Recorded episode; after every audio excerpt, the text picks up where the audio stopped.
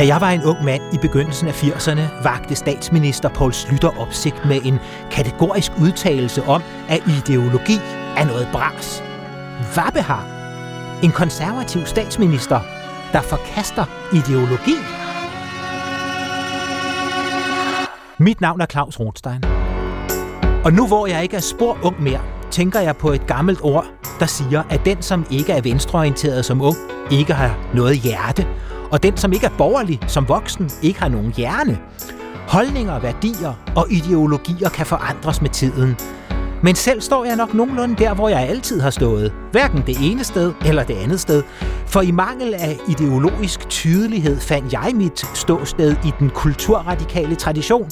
Sådan en blød blanding af de venstreorienteredes solidaritet, de borgerliges ordentlighed og de liberales frihed. Altså et fleksibelt sted i midten af det hele. Som det hedder i Admiralens vise, politisk set var jeg liberal, socialistisk, højresindet, radikal.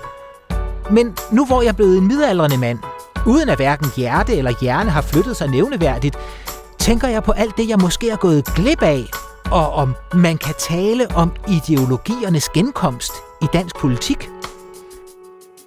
Politik har jeg altid jagtet udefra. Jeg skal ikke nyde noget af den pligt og det ansvar, der følger med partimedlemskaber. Til gengæld har jeg stor respekt for de mennesker, der rent faktisk gider, også når jeg måtte være uenig med dem. Uenighed er en dyd, synes jeg. Og selv plejer jeg at vende mig mere mod litteraturen, kunsten og kulturen, end mod ideologierne. Og nu spørger jeg mig selv, hvad der sker, hvis man bøjer ideologi og kunst mod hinanden. Jeg ved jo godt, at al politisk kunst er dårlig, og al god kunst er politisk. Men i denne serie får jeg besøg af fem aktive politikere, som har et tydeligt ideologisk ståsted. Og jeg taler med dem om, hvad ideologerne i Folketinget læser, når de læser skønlitteratur. Hvilken musik lytter de til? Hvilke film ser de? Hvilken musik står deres hjerte, hjerne og ideologi nærmest? Især en møder du en håndfuld ideologiske gæster og en enkelt ideologiløs studievært. Og det her er ideologernes ild. Goddag, Kåre Dybvad. Goddag, Claus Rothstein. Og hjertelig velkommen til. Tak for det. Hvorfor er socialdemokratisme den rette isme for dig? Jamen det er det grundlæggende, fordi at øh, vi nu her i 100 års øh, tid har skabt, øh, synes jeg, bedste samfundsmodel i verden her i de skandinaviske lande, og som grundlæggende går ud på, at alle øh, voksne får en bid af kagen, og alle børn får de samme muligheder. Så simpelt. Så simpelt. Man må, se en, øh, man må bedømme en ideologis øh, værdi ud fra dens resultater, og, og der synes jeg, at de samfundsmodeller, vi har i Danmark, i Sverige, Norge, Østrig og andre lande, som har været meget domineret af socialdemokratiske partier, øh, at de viser sig øh, at være meget levedygtige og skabe nogle rigtig gode samfund, både for de brede masser, men også for øh, øh, minoriteter, også for folk, der på en eller anden måde stikker ud fra, fra helheden. Mm. Jeg har jo inviteret dig og dine politiske kolleger, som også medvirker i denne serie, til en øh, samtale med udgangspunkt i jeres ideologiske ståsted, men hvor vi så bøjer ideologi og kunst og kultur mod hinanden. Er det en fix idé hos mig, eller giver det mening for dig at øh, bøje det mod Jamen hinanden? for mig giver det super meget mening, fordi at min vej ind i det politiske også... Øh, øh, i høj grad var præget af især litteratur, øh, og nogle af de forfattere, som, øh, som, som kom med det, det, man kalder det folkelige gennembrud i Danmark, altså først og fremmest Jeppe Aukær, men, men også senere øh, Andersen Nexø, øh, og senere igen Kirk og Scherfi. Altså det, det er jo, dem har jeg altid øh, fået meget politik og meget politisk inspiration ud af. Mm-hmm. God basis for den samtale, vi skal have. Min gæst i dag er altså Kåre Dybvad Bæk, som blev valgt til Folketinget for første gang i 2015. Og allerede da der blev valgt næste gang, trådte han ind som ny minister i Boligministeriet i den socialdemokratiske regering. Og inden da blev kendt som en åbenmundet kritiker af Helle thorning schmidt regeringens såkaldte nødvendighedens politik. I en kronik i Berlingske var Kåre med til at efterlyse en rød tråd i Socialdemokratiets politik. Vi har fejlet grundlæggende ved at købe den borgerlige præmis om, at politisk retning og ideologi er ligegyldig, skrev han sammen med nogle medforfattere. Den røde tråd i hans eget politiske virke handler om, at politik først og fremmest er ideologisk, og at omdrejningspunktet er ideologiske interessekonflikter. det handler om, hvad er det for en opfattelse, du har af verden? Altså politik handler jo om, hvem det er, hvad det er for nogle interesser, du kæmper for, hvem er det, du arbejder for. Jeg er valgt i Vestjylland og er socialdemokrat, det vil sige, at det jeg først og fremmest jeg skal have i hovedet, det er jo, hvordan sørger man for, at almindelige mennesker i Vestjylland og sådan set andre landsdel får nogle bedre vilkår. Og den der forestilling om, at politik det er sådan noget som alle, hvor vi i virkeligheden bare skal finde den bedste løsning, den tror jeg ikke altid på. Jeg tror nogle gange, så handler det også om, hvis side man står på. Øh, og der tror jeg, det er vigtigt også, øh, at, at man markerer øh, helt klart, hvem det er, man lytter til. Sagde du, Kåre, til P4 i 2017. Øh, du skulle bare vide, hvor meget det varmer en øh, litteraturanmelder som mig helt ind i hjertet at høre en minister som dig sige, at du også er meget rundet af skønlitteraturen, det folkelige gennembrud af de store øh, ismeforfattere, øh, som øh, Jeppe Aukjær og Martin Andersen Næksø, Hans Kirk, du nævnte. Det fremragende grobund for det, jeg gerne vil tale med dig om, nemlig det ideologiske udgangspunkt møde med øh, det kulturelle. Hvad er det, man kan finde i en roman, som man ikke nødvendigvis kan finde i et partiprogram? Jamen, du kan finde øh, konflikter, og du kan finde nogle kontraster og nogle, og nogle ting, der bliver sat på spidsen, som aldrig kommer ud i et, i et øh, almindeligt bredt partis øh, partiprogram, fordi der er jo alle mulige mennesker, som slipper hjørnerne af undervejs i sådan en proces, og selvfølgelig kan man godt mene noget, der er radikalt, og man kan også godt spidsformulere det osv., men, men i, en roman især kommer du ned øh, og for og du kan en rigtig stærk roman tidligere i tid, ja, det, det er jo det var måske også dengang folk i højere grad læste bøger måske som, som det primære medie, men altså kunne jo forme en hel samtid, altså i den måde, man, man lagde øh, altså en sjærfisk, øh, altså sådan sarkasme og det, man kalder, altså han har, der er sådan en udtryk, der hedder falsk loyalitet, hvor han går ind nærmest på de personer, han gerne vil gøre nar af præmisser, og så lægger det ud, som om han er lojal over for dem, og så i virkeligheden så er han mere sarkastisk, end man kunne have været i nogle andre former. Mm-hmm. Og, og det har været med til, når han så har skrevet det, at, at forme vores uddannelsessystem og den tidsånd, der var omkring det, vores opfattelse af 2. verdenskrig, en masse andre ting.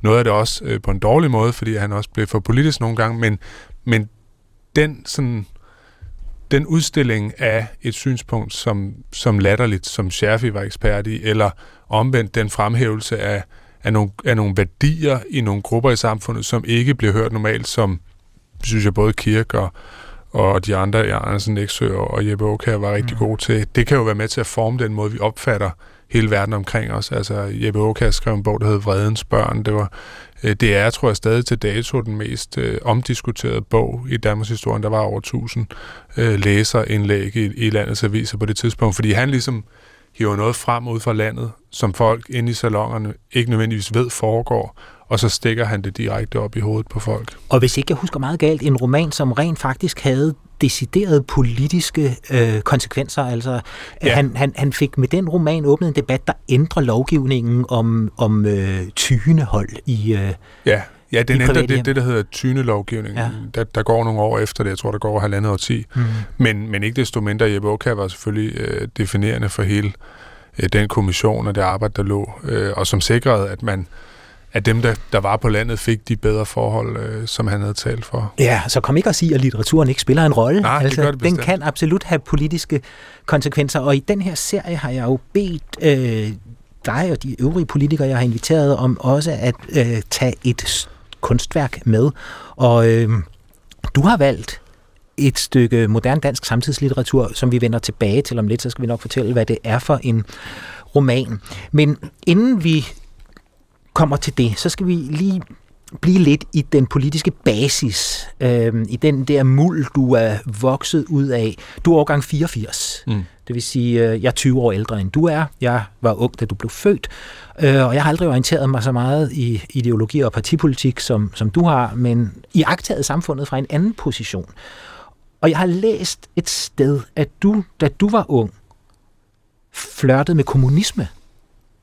Ej, det, det, det er så meget sagt. Jeg tror, jeg tror det var det, som, som stod på et radioprogram her øh, øh tidligere år, men, men øh, nej, det vil, jeg, det vil jeg ikke sige. Jeg, jeg havde bare, som mange, der går i skole, øh, og som er politisk interesseret, tror jeg, sådan idé om, øh, at man synes, at nogle ting er spændende, og der, og der havde jeg nogle diskussioner med min far især, kan jeg huske om det, fordi han, øh, det var ikke fordi han var medlem af noget parti eller noget, men, men han prøvede ligesom at få mig til at forstå, øh, at, at det ikke var, øh, at, at, at den form for politisk tænkning kun kunne lade sig gøre i, i teoretiske sammenhæng, men aldrig i virkeligheden ville blive særlig godt. Og har det med at komme over og blive autoritært og undertrykkende?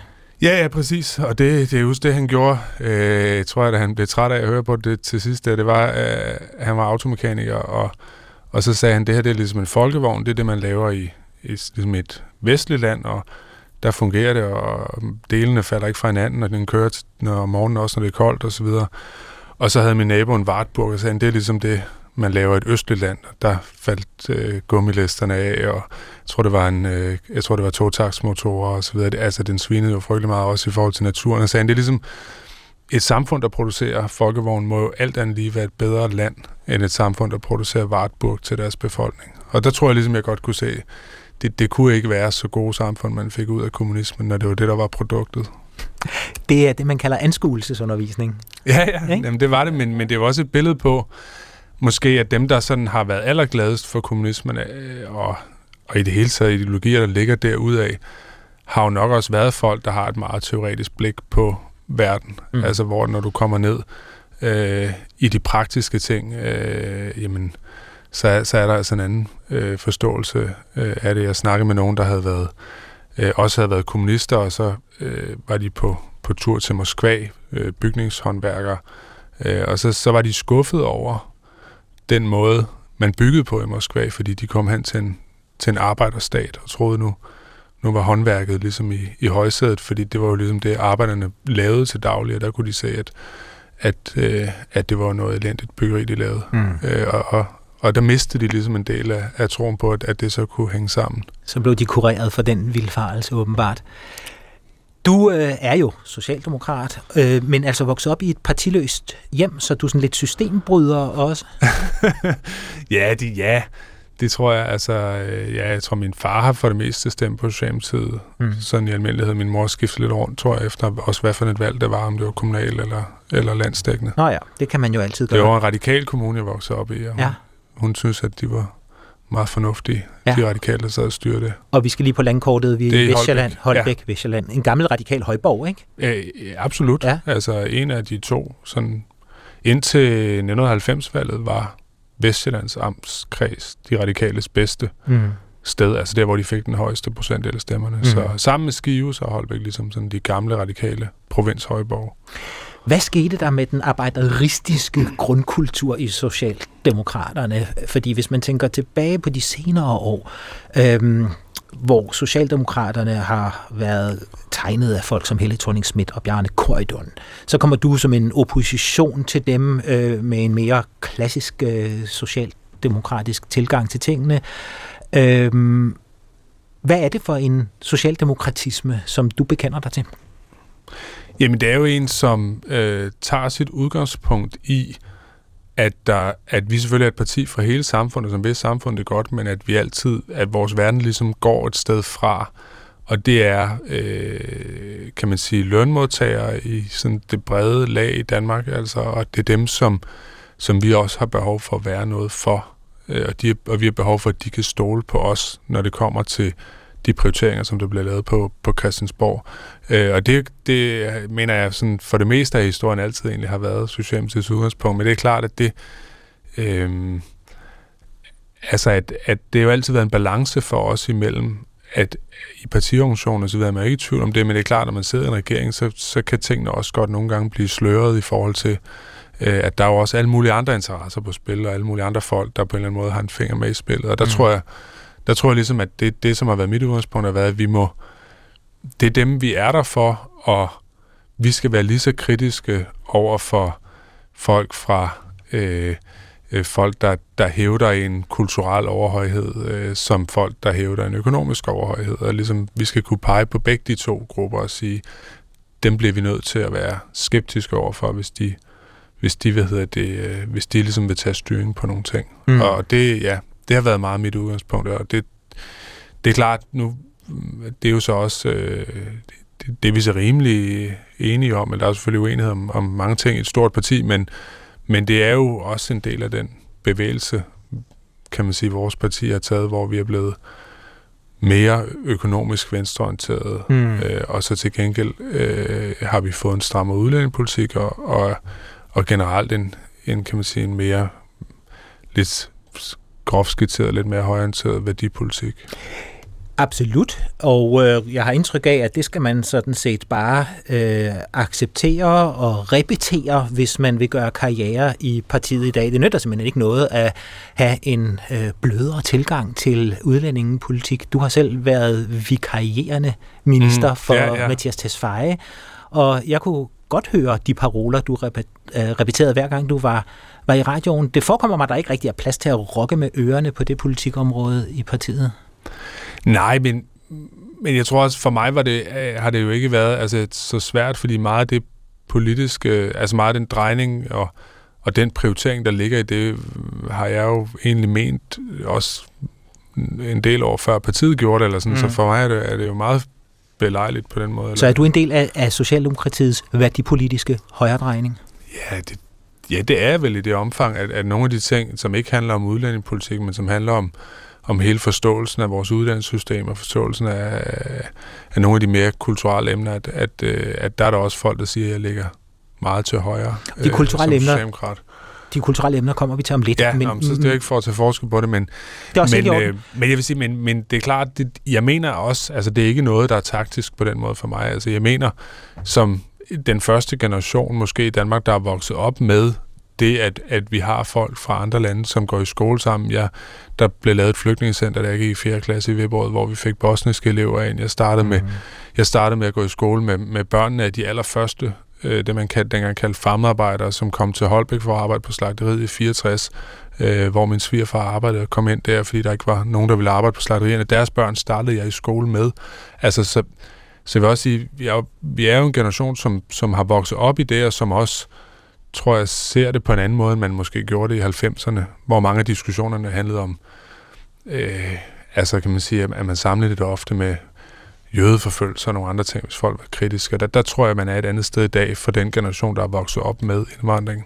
Men lad os så prøve at forbinde punkterne fra øh, de ting, der har været nævnt nu, altså udlændingepolitik og klassisk socialdemokratisme, øh, og øh, øh, arbejder os hen imod det kulturelle. Og lad os gøre det via det politikområde, som du er ansvarlig minister for, fordi øh, boligpolitikken Øh, jeg ved ikke, hvor højt den ligger på øh, den hierarkiske ministerstige, øh, men, men man kan da i hvert fald sige, at man kan lave samfundsforandringer gennem boligpolitik. Ikke?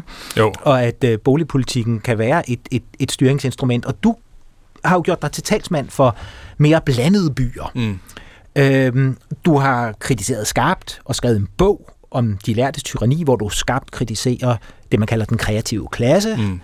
Alle de veluddannede, øh, enormt tolerante, øh, verdensvendte globalister, der befolker storbyerne og skaber kunst og kommunikation osv. osv. Øhm, og så siger du, du vil gerne have mere blandede byer, hvor arbejderklassen og øh, den kreative klasse og så videre er blandet mere. Men det vil jo også have den konsekvens, at, at, at klassiske arbejderkvarterer, klassiske arbejderbyer bliver øh, blandet op. Ikke? Mm. At det er en pris, du er parat til at betale, fordi det er jo i meget høj grad der, hvor arbejderklassens socialdemokratiske identitet ligger.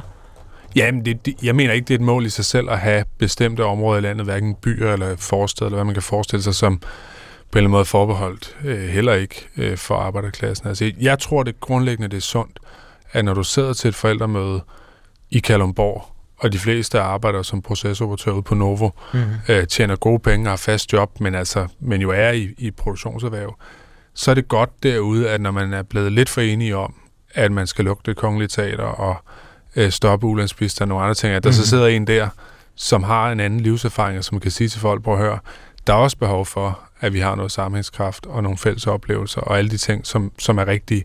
Øh, og på samme måde, at når man sidder til forældremøde på Nørrebro, og alle er blevet enige om, at, at, øh, at vi skal ikke producere noget i det her land, for det skal de gøre i Kina, og, og håndværkerne de kommer fra Rumænien, så er der behov for, at der sidder en der, som siger, prøv at høre venner, vi skal også have et eller andet at leve af, vi kan ikke alle sammen være øh, konsulenter for hinanden. Og det tror jeg er enormt sundt og enormt afgørende brik i at have et velfærdssamfund, som hænger sammen, fordi du skal have en forståelse for, øh, hvad det er, altså hvad andre dele af samfundet laver, men også hvad det er for nogle forudsætninger, man går ind i sit liv med. Og det er jo det, man oplever, når man starter i en skole, hvis man gør det som, øh, som fagner øh, samfundet som helhed, jamen så vil du opleve i din skoleklasse, at der er nogle af de andre børn, som har forældre, der bliver arbejdsløse, eller mm. øh, som er dårligt integreret, eller som har psykiske problemer, eller hvad nu er. Og så vil du få en forståelse for, øh, hvad det er, vores velfærdssamfund øh, bidrager med øh, for de mennesker konkret, og de mennesker, eller de børn, som så kommer fra de familier, hvor der kan være nogle udfordringer derhjemme, de vil få nogle bedre muligheder i deres liv ved at kende mange af deres venner, som lever det, som er et normalt liv i Danmark. Ja. Øh, så altså, og det tror jeg er altafgørende for vores samfundsmodel. Jeg tror, hvis det bliver brudt op, tror jeg ikke, du kan have et velfærdssamfund, hvor man betaler 45 procent i skat, og hvor vi har skabt alle de gode ting, vi har skabt i det samfund her. Så by- og boligpolitikken som et styringsredskab for at skabe et sammenhængende samfund. I kan ja. jo godt lide, jer socialdemokrater, at tale om sammenhængskraft. Ikke? Ja, jo, ligesom jo. jeres forgængere godt kunne lide at tale om solidaritet, ja. så kan I godt lide at tale om sammenhængskraft. Og så lad os netop via det forbinde til, til øh, næste punkt, nemlig det kulturelle. Øhm, jeg har jo bedt dig om at vælge et værk, og i det jeg kendte din, dine forbehold over for den kreative klasse, så var jeg meget spændt på, hvad du valgte. Øhm, og det er et godt valg. Løft sløret for, hvad du har taget med. Jamen, det er en roman, som, øh, som forfatteren øh, Peter Frederik Jensen har skrevet, øh, udgivet i år, øh, som hedder Det Danmark, du kender, mm. og som er en Ja, jeg synes jo, det er en meget socialdemokratisk, eller socialrealistisk øh, roman, øh, med, en, med en meget sådan egens øh, specifikt udgangspunkt øh, på Lolland.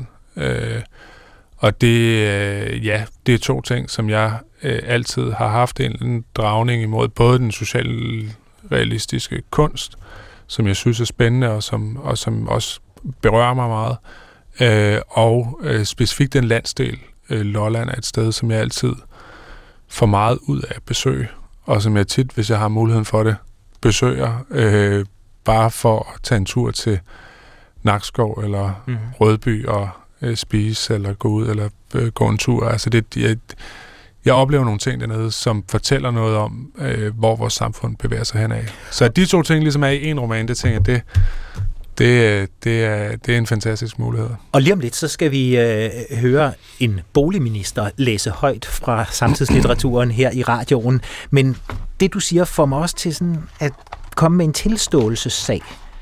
Når jeg tager til Lolland og Falster, så er det jo fordi, jeg skal på Fuglsang Museum eller noget i den retning. Ikke? Altså, så kan jeg jo bare mærke, hvordan jeg er den kreative klasse fra mm. storbyen, der drager til øh, øerne der for at besøge deres kulturcentre, Korselitze og Fuglsang og øh, den slags. Du sover du på Saxkøbing Hotel? Øh, det kunne jeg jo have gjort, hvis ikke. Ja. Øh, men, men, øh, men ja, altså, vi lever i de der bobler alle sammen. Mm. Jamen, det er klart, altså... Øh, den del af Sjælland, som ikke er hovedstadsområdet, har jo altid lidt ikke så meget, ja, måske endda mere Vestjylland og Sydsjælland, men, men også London Falster i, i et vidt omfang, har jo altid lidt af, at man hænger sammen med hovedstadsområdet. Det gjorde man dengang, at vi havde enevæld, så sendte kongen alle sine uægte børn ud på den gods derude, og så kunne han drive det rigtig dårligt og piske alle bønderne og ligesom skabe den der figur, som, som, øh, som Holberg øh, laver med, med Jeppe på bjerget. Øh, hvor er de i Jylland og på Fyn, og, og hvad, hvad for nogle landstiller ellers har hørt til øh, vores øh, land. Øh, jamen, der har man jo haft... Øh, Øh, en meget friere og selvstændig kultur, frie bønder og egen lokal, og, og det som så i nyere tid bliver til, at man også har egne lokale øh, øh, kultur, mm. øh, ikke eliter, det er jo så meget sagt, men altså et kulturelt miljø har man i Herning eller Silkeborg ja. eller Horsens, som man ikke på samme måde har i Slagelse eller Nykøbing Falster. Og det tror jeg, der er nogle historiske årsager til, og det er derfor, du oplever det også på den måde, du kommer som, ja. som en gæst, der, der måske øh, stikker meget ud fra, fra, fra normen. Og det tror jeg handler om den geografi, man er i. Øh. Men, men vi lever i så lille land, ikke med så jo, korte jo. afstande, og alligevel er der demarkationslinjer, kulturelle øh, demarkationslinjer. Men lad, lad os vende os mod romanen, som jo ja. unægteligt beskæftiger sig med det stof her. Man kan sige ganske kort, at øh, romanen følger en socialdemokratisk borgmester, Morten fra Lolland, der er ved at arbejde sig ind i partiets inderkreds, og efter at have været til et møde i København, kører han hjem af, men han har drukket for meget, og han kommer til at køre et avisbud ihjel. Ikke? Øhm, det er ikke godt for den politiske karriere. Kåre Dybvad, hvad kunne du tænke dig at læse op fra romanen? Hvor slår du ned? Jamen, jeg slår ned i... Der er fire personer i den her roman, og ham, der bliver kørt ned, det er en, der hedder Nils, som er sådan øh, en gymnasieelev, som er øh, tredje generation af et, et, det, man i Sverige kalder udenforskab, altså mm. en, en gruppe i samfundet, som er uden for øh, det normale, som lever øh, helt uden for øh, de eksisterende sådan, normer, men som selv er ved at, at kæmpe sig ind i det normale samfund i virkeligheden, mm. øh, på trods af den, øh, den, den opvækst, øh, som han har haft, og de forældre og bedsteforældre, han har haft. Og det, øh, det tager så udgangspunkt i hans, øh, i virkeligheden, det er lidt det, jeg læser op af en beskrivelse af, af hans miljø. Men øh, ja, mm. læser bare op. Værsgo. Niels sørgede for, at de yngste kom i skole. De lærte ikke at læse ordentligt. De kunne heller ikke sidde stille. Men de mødte op, og de havde madpakker med og rent tøj på kroppen. Hver morgen, når han havde været ude med sine aviser, smurte han mader, toastbrød med nødesmør fra Aldi, toastbrød med leverpostej og et æble. De samme hver gang. Det, det var det eneste, de gad æde. Nils lagde det i deres rygsæk og vækkede dem. De sov aldrig det samme sted. Tit lå de i en af deres huler under et hav af de klunsede hundetæpper fra civilforsvaret. Man skulle altid forbi en køder eller en ilder for at finde frem til dem. Det var ikke altid, de havde fået tøj på om aftenen. Det styrede de selv, hvornår de ville sove, og havde de sovet for lidt, var det deres eget problem. Niels gav dem med vandkanden, hvis, det, hvis han skulle sige det mere end to gange. Så står vi op, råbte han. De måtte selv finde frem til Frostis-pakken. Lidt efter var det afsted til skolebussen og stige ind til bøndernes børn. To trin op mod chaufføren, der ikke gjorde forskel. Nils kendte det fra de mindre klasser. At gå og gå og gå ned gennem gangen, hvor alle forskansede sig bag tasker og klassekammerater for at undgå stinkerne, som man kaldte de fattige.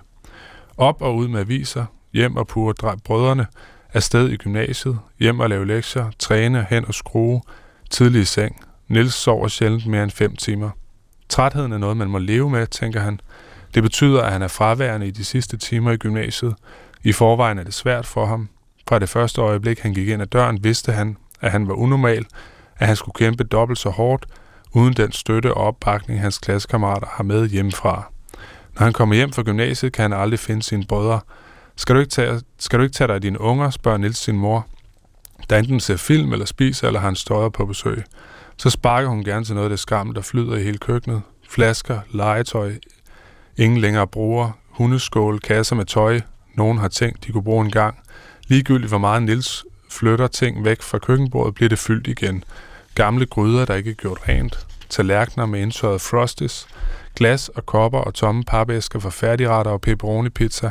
Brygger sidder ved at falde sammen. De store svampekolonier, der lever i væggene, har dannet en helt ny verden derude. De vokser frem fra panelerne fra et hul i væggen, hvor man har fjernet murstenene og erstattet dem med gamle håndklæder. Familien kan jo ikke betale deres udgifter altid på nippet til at ryge på tvang. Så tager moren flere kunder, smider ungerne ud og op, tager film med små, tynde mænd i læderkorsetter og hår i røven. De dage kører Nils ekstra hurtigt eller overnatter i Ejgils garage. Selvom campingvognen, selv i campingvognen kan han høre de klamme støder, der tigger og beder om tæsk. Det er så fucking lowlife, tænker Nils. Ingen gang hendes kunder kan noget. Det er tabere, der betaler for at få lov til at knippe andre tabere, betaler den store sæk for at blive pisket. Det er for huset, siger morgen, når mændene er væk. Nils ryster på hovedet. Han går ud og træner så hårdt, at campingvognens støtteben ryger ned gennem den tynde glasfiberbund og står op i den forreste køje, køjebænk under vinduet, mens hele vognen ryger på snuden, og alle Nils ting skramler ned fra hylderne. Tak, Kåre, for det var så lidt. at læse op fra Peter Frederik Jensens Det Danmark, du kender. Altså her læst op af boligminister Kåre Dybvad Bæk. Øhm, er der tid til at læse romaner i øh, en travl ministerhverdag?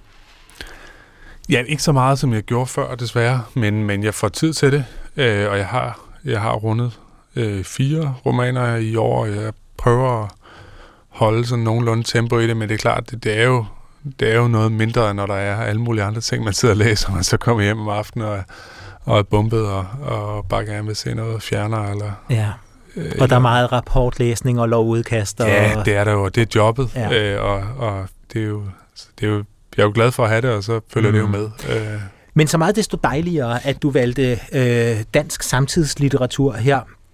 Peter Frederik Jensen øh, har jeg fulgt siden forfatterskabets debut, og, og frem til nu, og jeg synes, han repræsenterer noget interessant i moderne dansk litteratur i forlængelse af, i fornyelse kunne man også sige, af nogle af de forfattere, du nævnte tidligere, altså de mm. klassiske.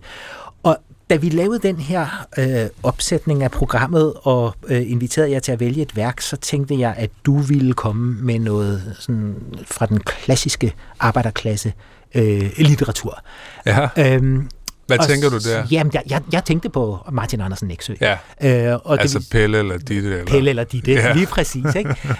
øh, så herligt, at du kommer med noget nutidigt. Men for, for også at... Øh, øh, hjælpe mig med at øh, analysere de forventninger, jeg selv måtte have til jeres valg, har jeg allieret mig med en af de rigtig gode øh, kulturkritikere, litteraturforsker og litteraturprofessor Niels Gunther Hansen fra Syddansk Universitet, hvor han er leder af Henrik Pontoppidan-centret. Jeg sagde til ham, øh, vil du hjælpe mig med at øh, give en analyse af mine gæsters valg af værk? Og derfor så skal du lige lytte med nu øh, på, hvad Niels Gunther svarede, da jeg, øh, da jeg spurgte ham, hvad han ville forvente af en socialdemokratisk minister valgte for at understøtte sit ideologiske ståsted gennem kunsten? Når man nu har erfaret valget, så synes jeg, det er et meget træffende valg. Jeg synes, det, det er lige hvad der, kan man sige. Altså man kan måske lige frem sige, at Peter Frederik Jensen er en slags forfatterparallel til, til Kåre Dybvad. Altså han er Kåre Dybvad tilhører en generation af socialdemokrater, der ligesom er blevet mere bevidste om deres, deres oprindelige ideologiske ståsted. De vil gerne gribe tilbage før hele thorning perioden og Peter Frederik Jensen, han er sådan en forfatter, der skriver samfundsbevidst litteratur, indignationslitteratur, socialrealistisk litteratur. Han har samtidig uddannet sig til både bygger. Han har både gået på forfatterskolen og taget en håndværkeruddannelse, så han har, han har også det til sveje i en bog, har kaldt kloge hænder. Altså, så han er, han inkarnerer ligesom også det her oprør med eliten og, og den elitære uddannelsespolitik, som, som mange af de yngre socialdemokrater også står for. Så jeg synes, han, øhm, det virker som et klokkerent valg, vil jeg sige. Hvad siger det dig, at øh, ministeren vælger samtidslitteratur? Jeg tænker, det kunne jo have været Martin Andersen Næksø for eksempel. Ja, det tænker jeg selvfølgelig også på, men der ved jeg ikke, om, om Næksø alligevel er for kommunistisk i overleveringen, for mm. ellers ville han have været det naturlige valg. Det er jo lidt interessant med Socialdemokraterne, fordi de er jo nok sådan lidt splittet i deres forhold til, til det med kunst og kultur. Øhm, der var jo i sin tid, den unge Julius Bumholdt, han skrev jo, at jamen, det galt om at udvikle en kultur for arbejderklassen, som ligesom stod i modsætning til den borgerlige finkultur. Det skrev han i 30'erne, men så den mere modne Bumholdt skifter så position og siger, jamen, der er ligesom en fin kultur, som er den gode, og den skal distribueres ud. Den skal så mange som muligt have glæde af. Og og det var ligesom baggrunden for Socialdemokratiets oprettelse af Kulturministeriet ja. og en ny ordning af Statens Kunstfond. Og der er det som om, at de nye socialdemokrater, hvis vi kan kalde dem det, de er vendt, de er vendt lidt tilbage til Bumholds oprindelige tanke. Altså de er meget, uden at de ekspliciterer det særlig meget, så virker det som om, at de er optaget af, jamen hvad for en kunst tjener Socialdemokratiet. Og Bumholdt, han var jo den første socialdemokratiske, eller i det hele taget, første kulturminister. Ja, ja. Øhm, Peter Frederik Jensens, det Danmark, du kender, kan man kalde det øh, arbejderlitteratur? Der var jo arbejderlitteratur i 30'erne, og den vendte tilbage øh, for en kortere bemærkning i øh, 70'erne måske, og har været væk. Men arbejdspladslitteratur øh, og arbejderlitteratur ser ud til at øh, kunne få en renaissance. Ja, ja. Det er nemlig rigtigt. Jeg synes også, det er noget, det er noget der har manglet i, i, i de seneste årtier. Altså, man snakker nogle gange om, at vores politikere savner erhvervserfaring, og der kan det også nogle gange virke som om, vores forfattere savner erhvervserfaring. Altså, de har ikke et arbejdsliv, de kan hente, de kan hente stof fra, så derfor bliver meget litteratur det bliver autofiktion, hvor man trækker på sine personlige erfaringer, eller også bliver det stileksperimenter, og på et tidspunkt lagde jeg mærke til, at der optrådte en del handicaphjælpere i dansk litteratur, og så det er selvfølgelig, fordi nogle forfattere har så haft løse job som handicaphjælpere, og så siver det ind i litteraturen, men men det her mere overordnede samfundssyn, som Peter Frederik prøver at anlægge, det, det har det ikke været så meget dyrket. Det Peter Frederik Jensen jo også gør, det er, at han, han øh, skriver en, øh, en partiroman, altså den, den foregår i og omkring Socialdemokratiet. Altså ja. det handler om en borgmester, der har en opadstigende stjerne i partiet, og så hans totale derut på grund af øh, spritkørsel. Mm. Øh, han står ellers til at komme ind i Mettes inderkreds. Hvad siger det dig, at øh, romanen også handler om partiet? Øhm, Jamen, det er jo nok, fordi romanen vil gerne ned i det der, bore ned i det der dilemma med, at Socialdemokraterne i en, i en lang periode jo har tabt sine, sine klassiske vælgere, at de er gået til Dansk Folkeparti, og nu, og nu vil man ligesom prøve at tilbage erobre dem, og øh, til hvilken pris bliver det så gjort, og hvad for en strategi skal man anlægge, altså og der kan man sige, at øh, jeg synes jo, Dybvads egne bøger, han har både skrevet om udkanten og om, hedder den, De lærtes tyranni.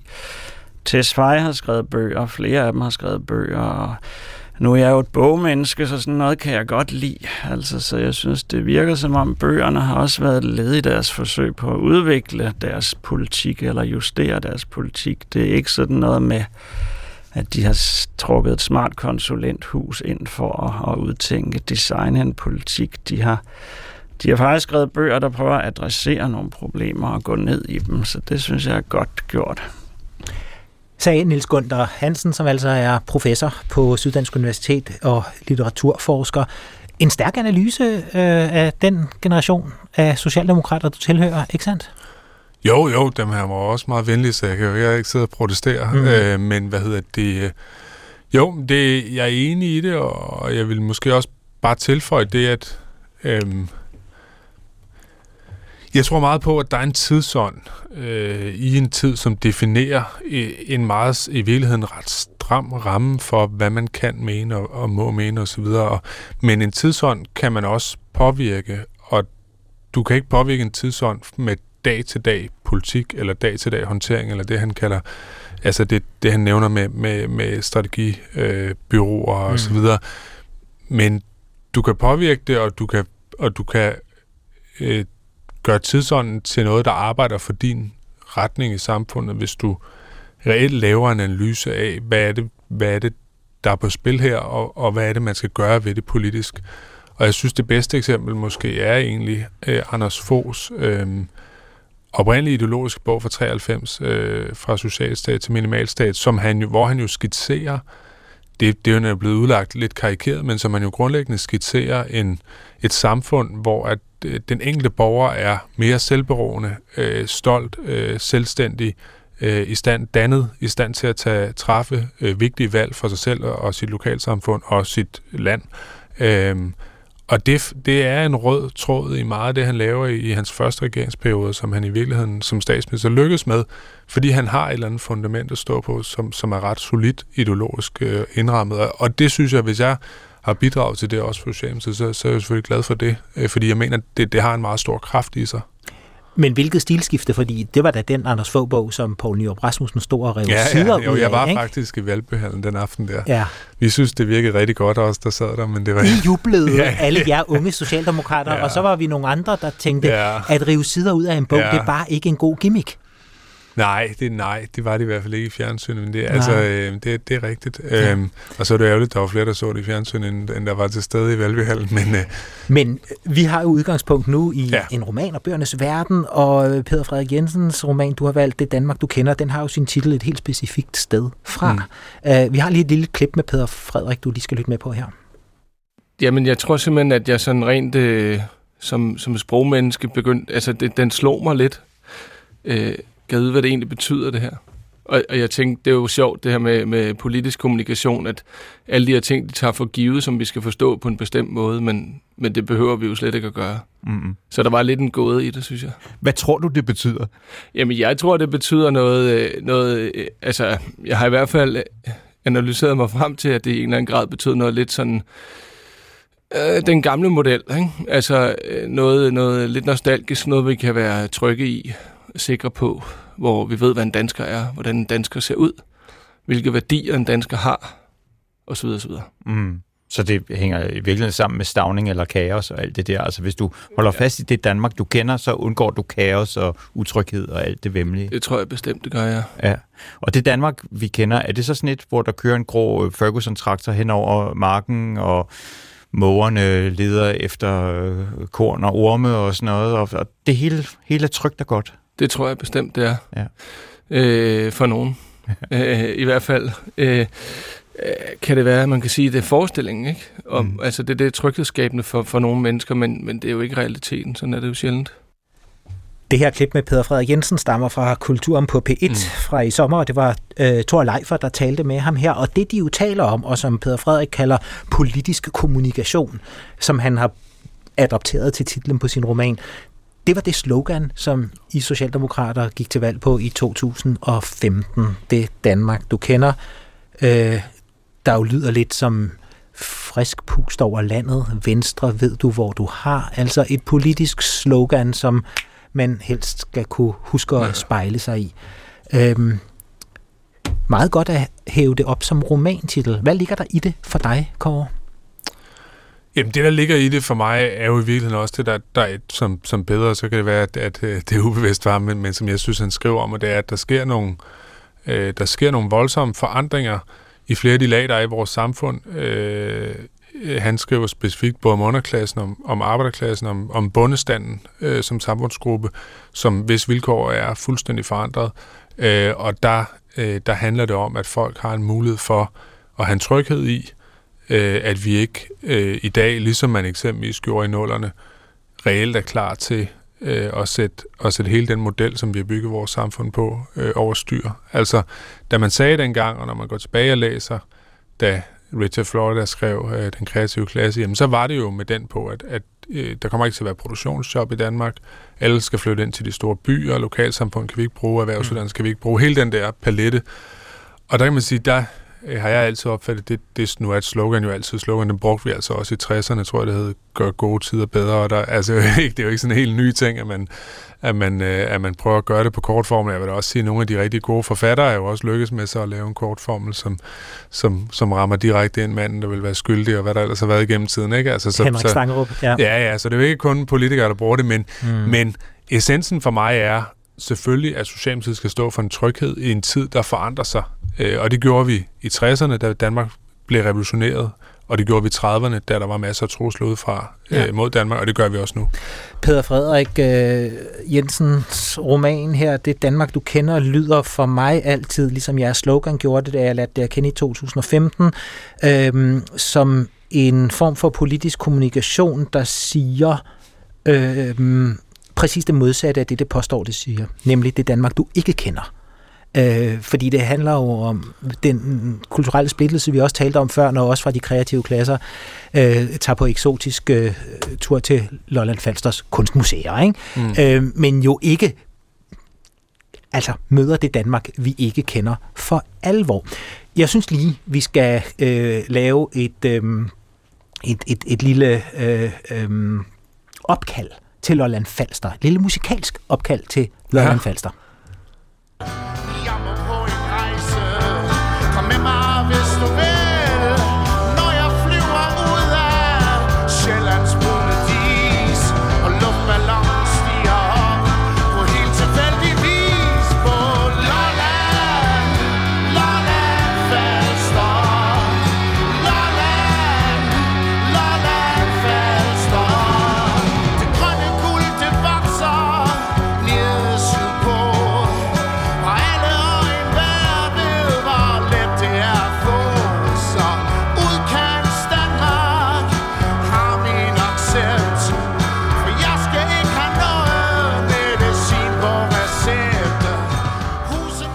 Kender du den her?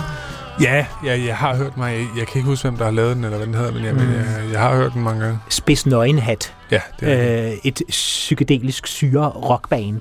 Øh, der kan deres 70'ere, kan jeg høre, ikke? Ja, Ja, deres jo, jo, jo, 60'ere jo, sågar. jo, jo. sågar. Øhm, Udkants Danmark har min accept. Vist nok, fordi man skal ned og købe noget sjov tobak dernede. Men, men hvad siger det dig, at øh, man kan sådan lave moderne musik om Udkants Danmark på den måde også? Jo, men den vender jo også forskellige retninger. Altså, der er jo også øh, Folkeklubben, for eksempel, Mm. som laver noget, der, der, hvor man identificerer sig meget med, med nogle af de egne der, og så er der nogen, der laver noget, der har en lidt mere sådan ironisk distance, og Mm. jeg synes, altså...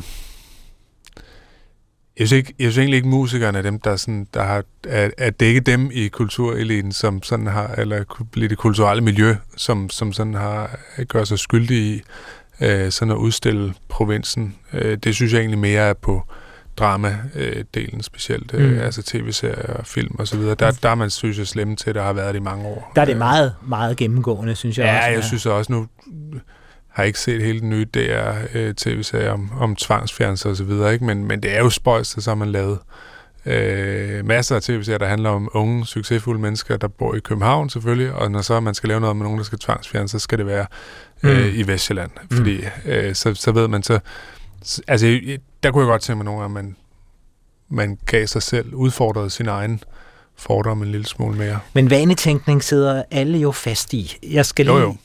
Læse et citat fra dig fra øh, et interview i Kristligt Dagblad. Provinsen er der, hvor vi møder hinanden og skaber fællesskaber på tværs af etniske og sociale skæld. Man hjælper hinanden, men forventer, at den hjælp bliver forvaltet og taget alvorligt af modtageren. Det er også derfor, at der er færre problemer med parallelsamfund i provinsen end i storbyerne. Der er en samhørighed, som er helt, helt afgørende. Mm. Hvem har sagt det? Det, tror jeg er mig, der har sagt det. Ja, det er rigtigt. Det, Jamen, det mener jeg, altså det, det mener jeg, altså jeg er jo, før jeg blev politiker, før jeg havde noget med, altså at tjene min, øh, øh, til, til livs opretholdelse herinde, der, der, hvad hedder det, der arbejder jeg jo med, jeg uddannet geograf og arbejder med byudvikling og mm. regionaludvikling, og, og jeg mener, det er, øh, det er et af, et af, kan man ligesom, der er nogle fordele ved en storby, så er det en af ulemperne ved en storby, at du også får en fragmentering, og at du er en helt liberalt og ustyret storby, som eksempelvis New York, jamen der har du jo en bydel, hvor der bor kinesere, en bydel, hvor der bor folk med afroamerikansk baggrund, en bydel, hvor der bor folk fra Østeuropa, og de har jo som udgangspunkt ikke noget med hinanden at gøre. Nej, og altså igen vender jeg det her mod mig selv i en kulturpolitisk kontekst også, fordi jeg elsker at komme rundt i landet, men jeg kommer rundt i landet, fordi jeg skal øh, se kulturinstitutionerne. Hvorfor kommer man ikke rundt i landet for at besøge boligområder?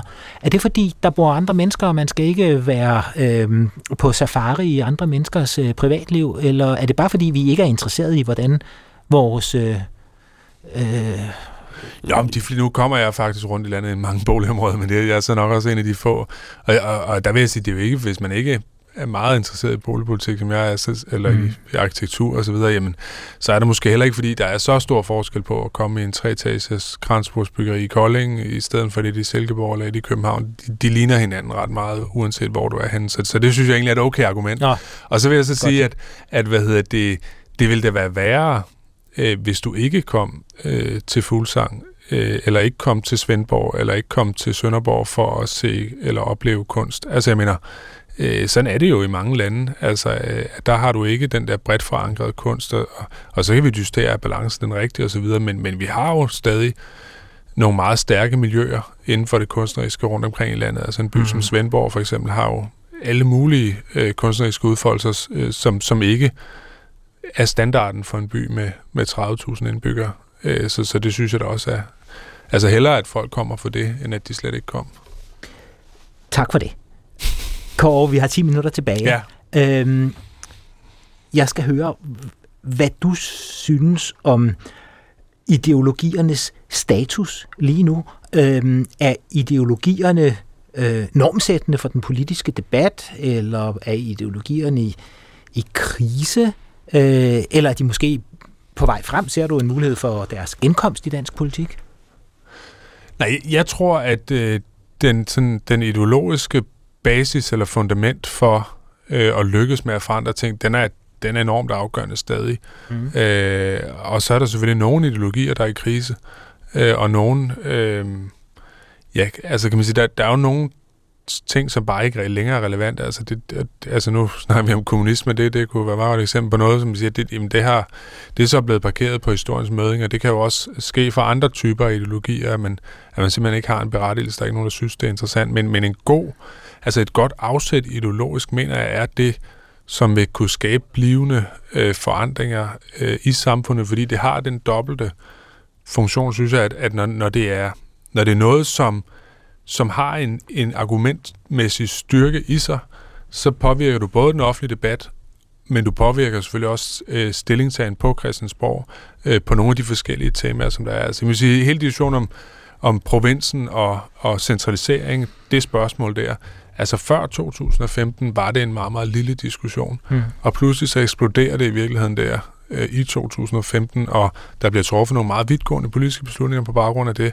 Øh, og det synes jeg er et eksempel på, at, at når, du, når du lægger en bund i noget, og når, og når, du, når du går ind og problematiserer noget, og gør det grundigt, jamen så kan du også skabe en frugtbar jord for, for så at få de forandringer ind. Men det er klart, det er jo ikke alle, der kan gøre det, og der, og der er jo Altså, der er jo nogle ideologier, som, som, som bare ikke har den, den ja. forklaringskraft, som de havde tidligere. Mm, du sagde før, at øh, øh, du tror meget på, at der er en herskende tidsånd, men ja. den, den herskende tidsånd, er den god for ideologitænkning, eller?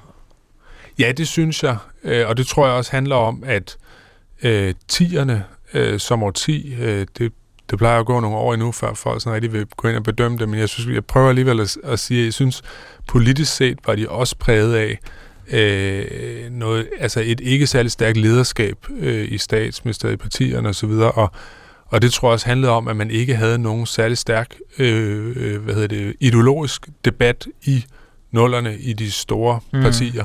Øh, altså heller ikke i, i mit eget parti i nullerne var der nogen særlig stærk ideologisk debat. Man var grundlæggende halvdelen af tid i granatchok over det, der skete i 2001. Øh, og så øh, kom det meget langsomt i gang derefter. Og det tror jeg gjorde, at tierne blev et meget politisk forvirret årti, øh, og der tror jeg, vi kigger ind i nu, øh, eller er inde i et årti, som, som kommer til at have en, en anden ideologisk kant imellem forskellige udgangspunkter. Og hvad bliver den ideologiske kampplads for det næste årtis politikudvikling? Du er i Boligministeriet nu. Mm. Hvis vi kobler øh, ideologi til værdi- og kulturdebat, så kommer vi hurtigt over i øh, kulturpolitikken som et ja. styringsværktøj også. Øh, jeg vil sige, at al kulturpolitik er værdipolitik, og derfor så kan man sætte store ideologiske aftryk. Hvis du en dag bliver bedt om at være socialdemokratisk kulturminister, øh, og siger ja til det, hvad vil du så bruge den post til? Åh oh, ja, det, det er jo svært for mig at sige noget sådan rigtig begavet, fordi der sidder en nu, og jeg, jeg skal jo ikke forstyrre hendes arbejde på den måde, men jeg synes, at hvis jeg skal sige noget, som både gælder for kultur og for en række andre ministerier, ikke så meget mit, men, men, men en lille smule også, så tror jeg, at der er behov for, at Socialdemokratiet meget klart siger fra over for de identitetspolitiske strømninger, som der hersker øh, allerede i mange lande, og som er begyndt at og ligesom at, at, at få sit, øh, vise sit ansigt også i Danmark, øh, og som er både i kulturinstitutioner, uddannelsesinstitutioner, i øh, forskningsverdenen, i øh, en række af de steder øh, øh, i medierne osv. Og, og der tror jeg, øh, det handler ikke om MeToo eller, eller andre sådan helt berettigede øh, udfordringer. Det handler om, øh, at, at vi bliver øh, dummere, hvis ikke vi kan sige tingene sådan, som de er. Og det handler om, at der skal være at vi bygger vores samfund på det princip, at alle skal kunne diskutere alting, uanset hvad for en baggrund man har. Ja. Og de principper tror jeg er ret vigtigt at hæve det, og det, og det vil i hvert fald være noget af det, som jeg uanset hvad for en det ministerier, det vil også vil bruge en del krudt på. Identitetspolitik, som jo omfatter alt fra krænkelseskultur til ja. rettighedstænkning osv. Ja. Øhm, jeg kender ikke nogen der støtter den øh, politisk set, ud over dem, der måske øh, selv føler sig som en del af den identitetspolitiske bølge. Hvad er det, der gør det til et særligt socialdemokratisk indsatsområde at bekæmpe identitetspolitik? Jamen det tror jeg først og fremmest er det, at, at de steder, hvor man i det store, brede centrum-venstreparti øh, begynder at tage identitetspolitiske elementer ind i sin, ind i sin midte, øh, der bliver man ligegyldig for det store befolkningsflertal, og det kan man se med sådan en som, som øh, Jeremy Corbyn i, England, som accepterede øh, på lange stræk øh, identitetspolitiske dagsordner, øh, også i sin organisation. Altså man i nogle byer opdelte folk øh, etnisk ud fra sådan en identitetspolitisk forståelse. Og, og der tror jeg, det er vigtigt, at Socialdemokratiet siger meget klart fra, og den, hvordan man gør det, og udformningen af det, det, det er vi ikke. Jeg tror, det, det kræver en lang diskussion, men jeg tror, det er vigtigt, at man er meget til stede i den. Det bliver de sidste ord, Kåre Dybvad Bæk. Tak, fordi du vil være med i den her samtale om ideologi og værdier og kunst og kultur. Og tak, fordi du bragte Peter Frederik Jensens roman, Det Danmark, du kender med ind i programmet. Tak, fordi du var her. Jamen, tak for invitationen. Det var sommer så lidt. Seriens gæster er ud over Kåre Dybvad Bæk, Ole Birk Olesen, Marie Krarup, Karl Valentin og Samira Nava, altså fra henholdsvis Liberal Alliance, Dansk Folkeparti, SF og de radikale. Troels Østerlund Madsen redigerede, og Torsten Christiansen producerede, og jeg hedder Claus Rothstein. På genhør. My God. Den 27. april i år meddelte det amerikanske forsvarsministerium Pentagon for første gang nogensinde, at UFO'er flyver rundt i det amerikanske luftrum. Frederik Dirk Skotlieb undersøger UFO'er med astrofysiker Anja Setti Andersen. Det vil overraske mig meget, hvis der ikke er liv andre steder i universet. Og ekspertanalyser. Vi har med en eller anden motorkraft at gøre, som er meget, meget kraftigt, og noget vi ikke kender til i praktisk format i hvert fald. Hør om rum, stjerner og liv i flyvende tallerken lige nu i appen DR Lyd. Hvad nu, hvis Hitler var blevet dræbt under attentatet den 8. november 1939? Vil vi så have undgået 2. verdenskrig og en tysk besættelse af Danmark?